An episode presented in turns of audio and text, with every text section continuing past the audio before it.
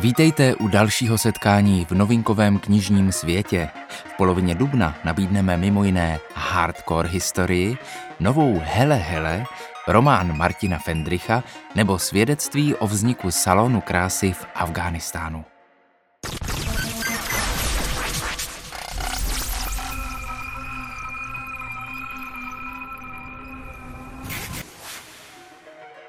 Posloucháte Megafon, podcast ze světa knih, který vám přináší váš knižní obchod Kosmas. Od mikrofonu vás zdraví Petr Gojda. V roce 2001, krátce po pádu Talibánu, přiletěla Debora Rodriguezová, kadeřnice z Michiganu a matka dvou dětí, do Afghánistánu jako členka týmu, který obyvatelům této válkou spustošené země přijel nabídnout humanitární pomoc. Po počátečním tápání se jí zrodil v hlavě nápad, jehož jedinečnost neměla v tom čase obdoby. Navázala na kdysi hrdou tradici afgánských salonů krásy a díky podpoře mezinárodních sponzorů otevřela Kábulskou školu krásy, která by ženám zaručila schopnost zajistit rodině obživu.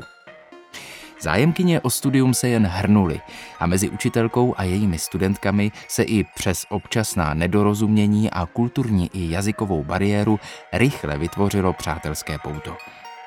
Debora tak měla možnost nahlédnout do nelehkých osudů žen, které se často musely vyrovnávat s následky válečné tragédie či osobního traumatu. A šlo o dívku, kterou ve 12 prodali do manželství, protože její rodina potřebovala zaplatit dluhy, či manželku stoupence Talibánu, který se bytím snažil ženu donutit, aby studium ukončila.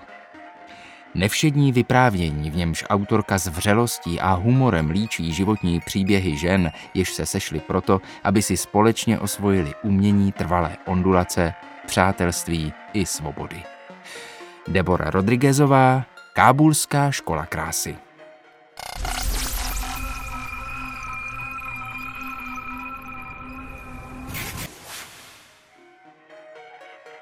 Když v roce 1998 vydal bývalý náměstek ministra vnitra svoje vzpomínky s názvem Jako pták na drátě, byl to tehdy pěkný poprask. Dnes je z autora komentátor hospodářských novin a aktuálně CZ a vychází mu už čtvrtá kniha s názvem Šílenec. Na pozadí neobvyklého přátelství hledá nový román Martina Fendricha odpovědi na otázky, jež jsou příznačné pro naši současnost – i na ty, kolem kterých krouží literatura v podstatě od nepaměti. Kam až člověk dokáže zajít, aby dosáhl svého? Co můžou způsobit vlny dezinformací, jimž jsme momentálně vystaveni? Z čeho profitují populistická hnutí, která jsou v posledních letech na vzestupu? V románu Šílenec nahlédnou čtenáři do zákulisí politických machinací, podroužku marketingových triků, připomenou si předrevoluční napětí i porevoluční nadšení. Představa, že by mohl dostat pěstí do nosu, se vůdci viditelně nezamlouvá. Neskrývá strach, jenomže už je lapen. Spolkl návnadu, jednoduchou a účinnou podstatu záměru velmi dobře chápe a bere. Ale zaručíš mi, že, že na mě ani nešáhnou, dodá zbytečně. Samozřejmě, Franke si chce připravit pódiovou řeč před oponenty, vymýšlet odpovědi na otázky, jako když jde do televize. Šílenec jen mávne rukou. Neblbni, nebude tě slyšet, chápej, tady nejde o to, co řekneš, ale o to, že tě nenechají mluvit. Buď rovnou organizátoři, nebo potom demonstranti. Zakáže Frankemu vzít si sebou hochy, nabouchanou boxerskou partu, jíž Apači říkají značně nepřesně ochranka, ačkoliv by mnohem lépe sedělo úderka. Ať tě ani nenapadne je tam tahat, vůbec jim o tom nesmíš říct, to oni, demonstranti proti APČ, budou násilníci, ne vy, ne ty.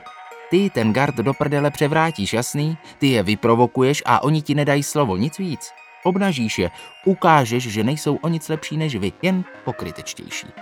A neboj, nic se ti nestane, možná pár flusanců, ale ty se ti sakra vyplatí.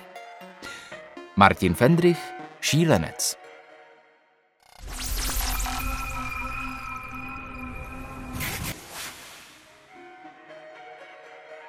Hyacinthus, vlastním jménem Jásin Žuárv, je umělecký rytec a kreslíř, ale také všetečný všeumělec. Vášnivě se zajímá o dějiny, o studium života a jeho původu, o etymologii a o gramatiku. Kromě toho se věnuje intenzivnímu studiu latiny. Dnes svoje měděné matrice, z níž se rodí fantazijní motivy jeho krezeb a rytin, vyrábí ve vlastním ateliéru nazvaném Nespoutaný život. Kosmogoniály jsou jeho prvním komiksem. Cílem nové knihy je načrtnout dějiny vesmíru, prvním zábleskem světla počínaje a vznikem života na Zemi konče. Hyacintus tyto dějiny vypráví pomocí svých úžasných krezeb a citací z antické mytologie a z děl starověkých filozofů a dramatiků. Od velkého třesku k prvním pozemským živočichům přes náhlé zvraty při vzniku naší planety nám předkládá ke čtení dvojjazyčné úryvky z děl Sofoklových, Vergíliových, Lukréciových, Eurípidových, Ovidiových, Aristofanových a mnohých dalších. Obrázky text spíše doplňují, než ilustrují. Postřehnutelný posun mezi dvěma časovými obdobími, mezi současnou popularizací dějin vesmíru a texty starými několik století, nabízí díky své důvtipnosti nový a poetický pohled na tajemství, které od nepaměti fascinuje lidstvo. Na tajemství zrození našeho světa. Hyacintus kosmogoniály.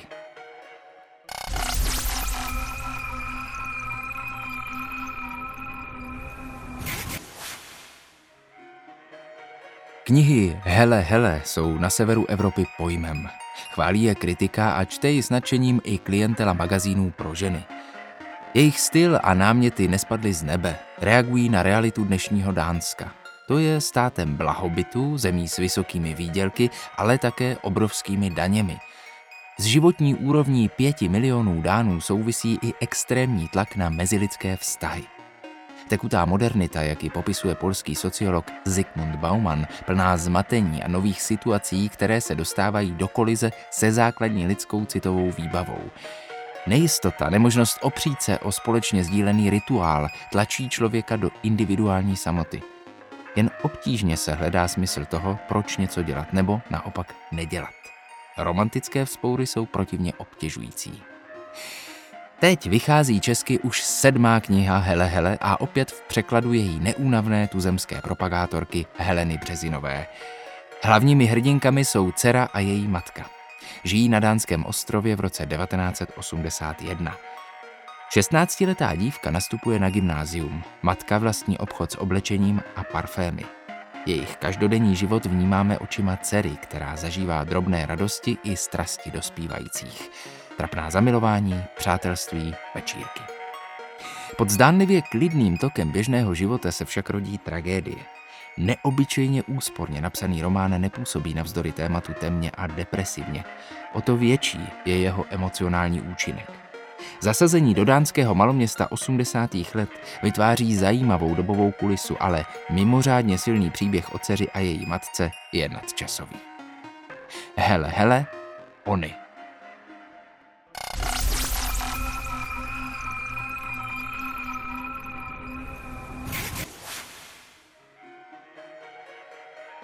Jsme-li obeznámeni s lidskou historií, pohled do budoucna nám dokáže nahnat husí kůži.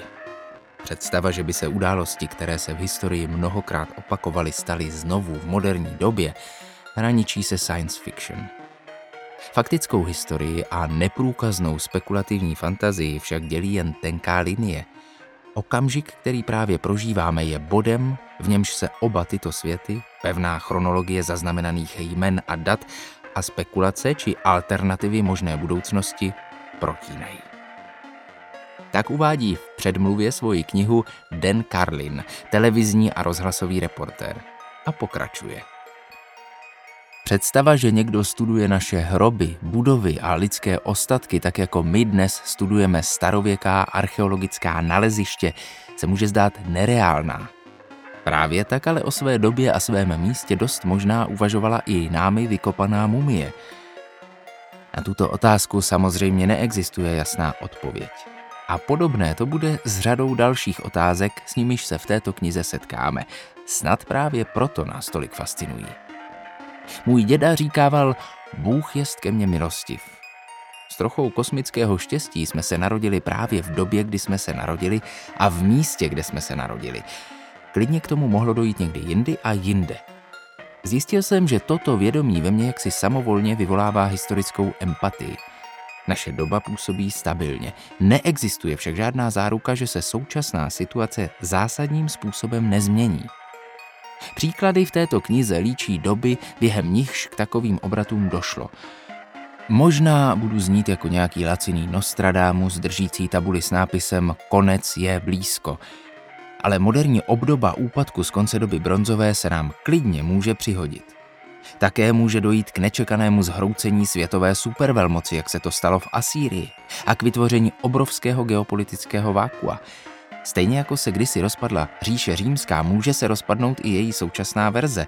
Můžeme se také dostat do situace, o níž budou příští generace číst v knihách popisujících extrémní okamžiky lidstva nebo varování, co by nebylo dobré opakovat.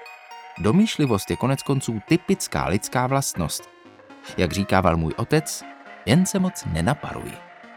Den Carlin, hardcore historie.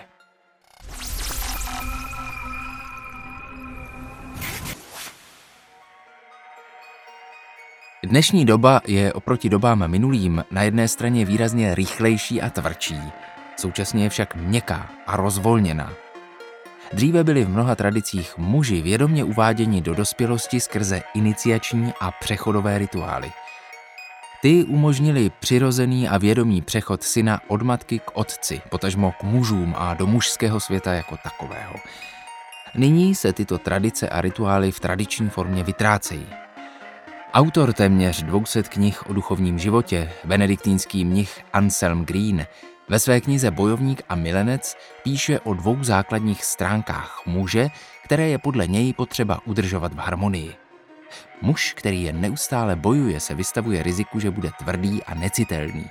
Muž, který se naopak pouze oddává lásce, má sklon připouštět si jenom své citlivé, jemné stránky. K muži však patří obojí.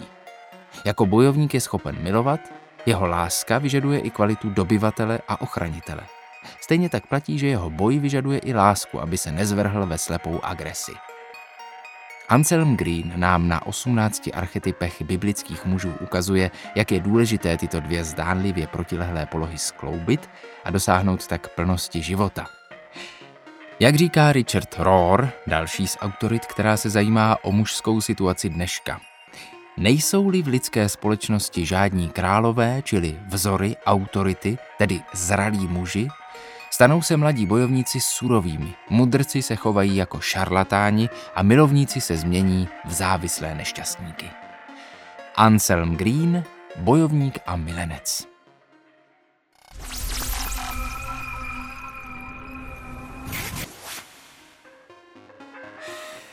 A v závěru tady máme jedno důležité české básnické výročí. 15. dubna se sedmdesátky dožívá básník a výtvarník Pavel Zajíček. Měsíčník Uny, který vydává spolek Unijazz, tomuto výročí věnoval podstatnou část svého dubnového čísla.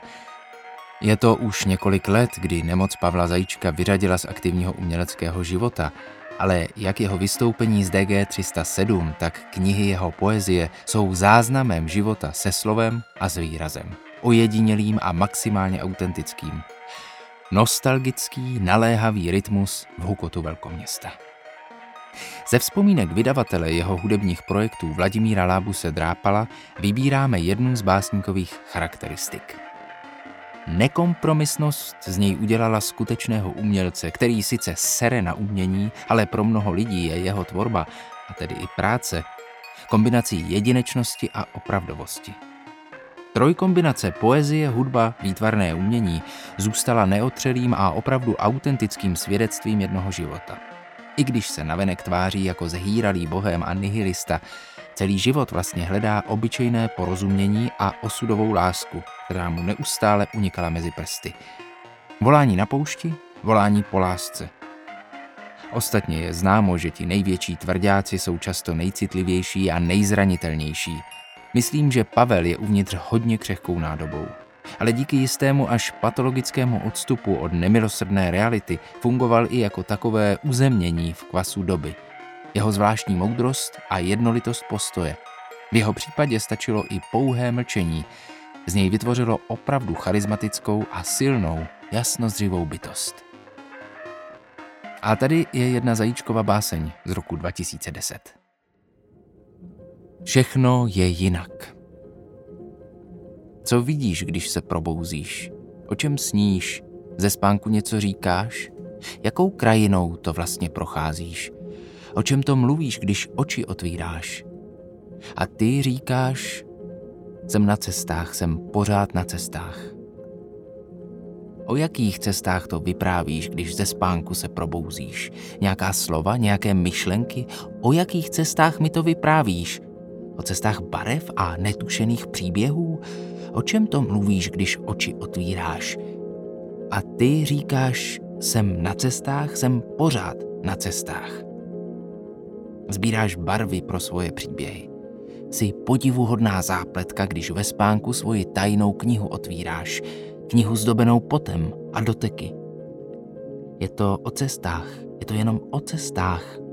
To mi říkáš. O poutnících, co stejnou cestou procházejí.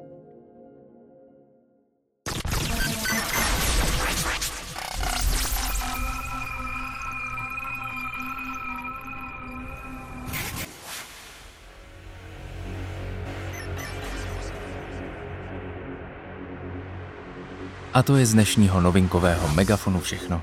Najděte si svoji poezii, najděte si svoji beletry, čtěte dobré knihy a dělejte si na ně uprostřed svých dnů čas. Za týden se zase naslyšenou těší Megafon, podcast ze světa knih, který vám přinesl knižní obchod Kosmas. Od mikrofonu se loučí Petr Gojda.